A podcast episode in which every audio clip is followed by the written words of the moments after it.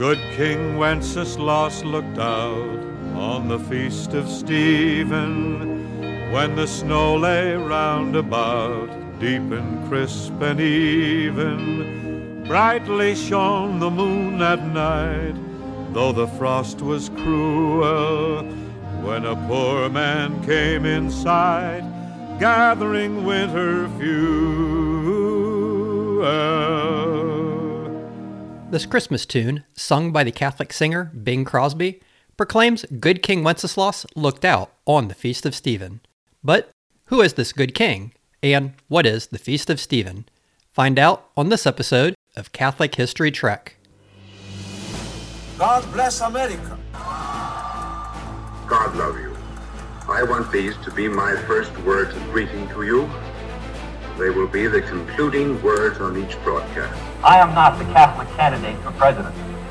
I am the Democratic Party's candidate for president. Annuncio optis gaudium magnum. Habemus papam.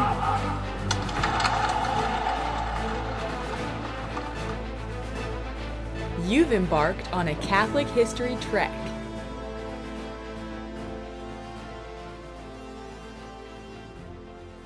The story of St. Wenceslas begins with Saints Methodius and Ludmilla. When she was about 14 years old, Ludmilla wed Borivoj, the Duke of Bohemia, present day Czech Republic. Borivoj was the first Czech prince to accept the Christian faith, and after the couple were baptized by St. Methodius, they set about propagating the faith throughout their pagan lands, building the first Catholic church in Bohemia, St. Clement's, near Prague. The couple had two sons, Spytihnev and Vratislav. After Borivoj died in battle, he was succeeded by his eldest son, who ruled for two decades until his own death in 915, after which Vratislav assumed the rule of Bohemia. Both sons had followed their parents' footsteps as promoters of the Christian faith, but Vratislav had married a pagan, Drahomira of Luxco.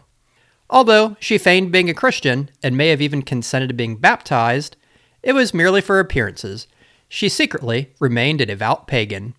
Vratislav and his pagan wife Drahomira had two sons, Wenceslas, known as the Saint, and Boleslas, known as the Cruel.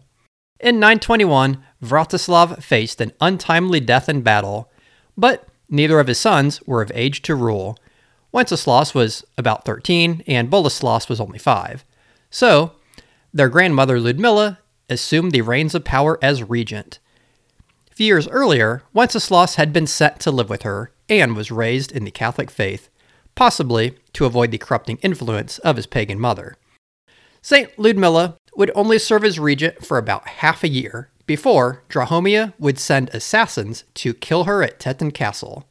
Apparently, she was strangled to death with her own veil while praying at the castle's chapel.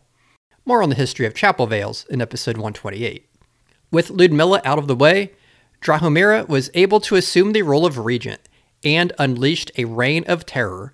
She attempted to restore paganism by closing churches, prohibiting masses and catechesis, and removing Catholic public officials from office, arresting and killing those who refused to renounce their Catholic faith.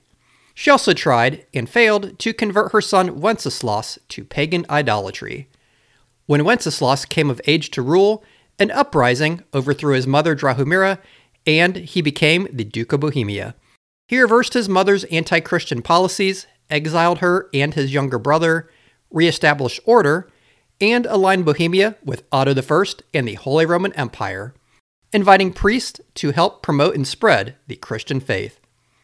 Wenceslaus was later murdered by his brother Boleslaus and Boleslaus's accomplices at a church, with Boleslas himself delivering the final fatal thrust with a lance.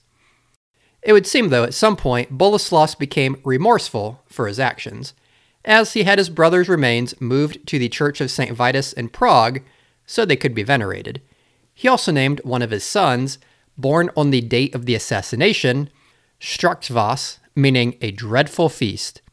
He had this son ecclesiastically trained, and it's been suggested he was appointed to succeed Adalbert as Bishop of Prague, but died before he could be installed.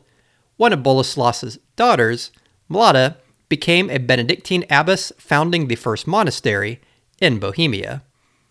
And his oldest son and successor, Boleslaus II, is known to history as Boleslaus the Pious.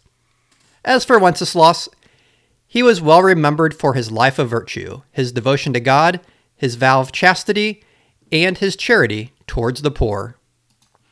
Cosmas of Prague, a priest and historian, wrote two centuries after the passing of Wenceslaus in the year 1119 But his deeds I think you know better than I could tell you, for, as is read in his Passion, no one doubts that, rising every night from his noble bed with bare feet and only one chamberlain, he went around to God's churches and gave alms generously to widows, orphans, those in prison, and afflicted by every difficulty, so much so that he was considered not a prince, but a father of the wretched. The famous Christmas carol, which highlights one of the legendary examples of the saint's charity towards the poor, was written in the year 1853 by John Mason Neale. This English Protestant, who incorrectly labeled Wenceslaus as a king, put his words to the melody of a 13th century tomb, Tempus Adest Floridum. Neale was born to an evangelical family in London, but converted to Anglicanism while studying at Trinity College, Cambridge. The Church of England has, on many occasions, served as something of a halfway house for those wishing to move towards Catholicism, but unable to boldly take that last step to the one holy Catholic and Apostolic Church of Jesus Christ and his apostles. It's possible this was the case with Neale, who helped establish the Cambridge Camden Society, which ardently promoted Anglo Catholic, or High Church, Anglicanism. This movement sought to move the Church of England away from Protestantism and closer to historic Christian faith and morals, including traditional Catholic architecture and literature. Ordained as an Anglican priest in 1842, Neale was derided by his superiors as being too Catholic for his involvement in this movement and for establishing the Society of St. Margaret to serve the poor. Neale was a prolific writer of books and pamphlets and is best remembered for this carol, Good King Wenceslaus.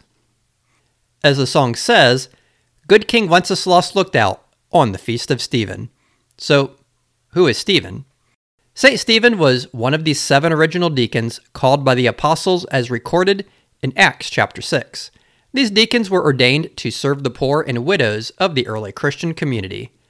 There's some disagreement as to the meaning of his name Stephen. Some contend his Greek name suggests he was a foreign born, Greek speaking Hellenistic Jew, but a competing ancient tradition claims this is merely a Greek equivalent for an Aramaic name found inscribed on his tomb. Regardless, his ministry seems to have been among the Hellenists, and given his able defense before the Sanhedrin, it's assumed he was likely well studied in the faith. He was stoned to death outside of Jerusalem, becoming the first Christian martyr. His feast is held on December 26th, the day after Christmas. In the UK and other British Commonwealth countries, this feast of St. Stephen is also called Boxing Day, a term which can be traced back to the 1830s. Boxing Day has nothing to do with two men pummeling each other inside of a boxing ring, but is often thought to have been due either being a day when the poor boxes in churches would be emptied with the alms distributed to the poor, or possibly that box gifts were given to domestic servants on that day, since those servants had to work on Christmas, providing their employers with Christmas Day meals and the like. Traditionally, Boxing Day involved charity and hunting, but in modern times, the day is mostly spent indulging in shopping and watching sports on television. If you are like a couple of my cousins, they know who they are, and are not familiar with the song Good King Wenceslas, it is certainly worth your time to take a listen. Another thing that Kevin and I feel is worth your time is to subscribe and share Catholic History Trek. Gloria Patri et Filio et Spiritui Sancto sicut erat in principio nunc et semper et in saecula saeculorum. Amen. Thank you for listening to Catholic History Trek. You can reach us at CatholicHistoryTrek at gmail.com.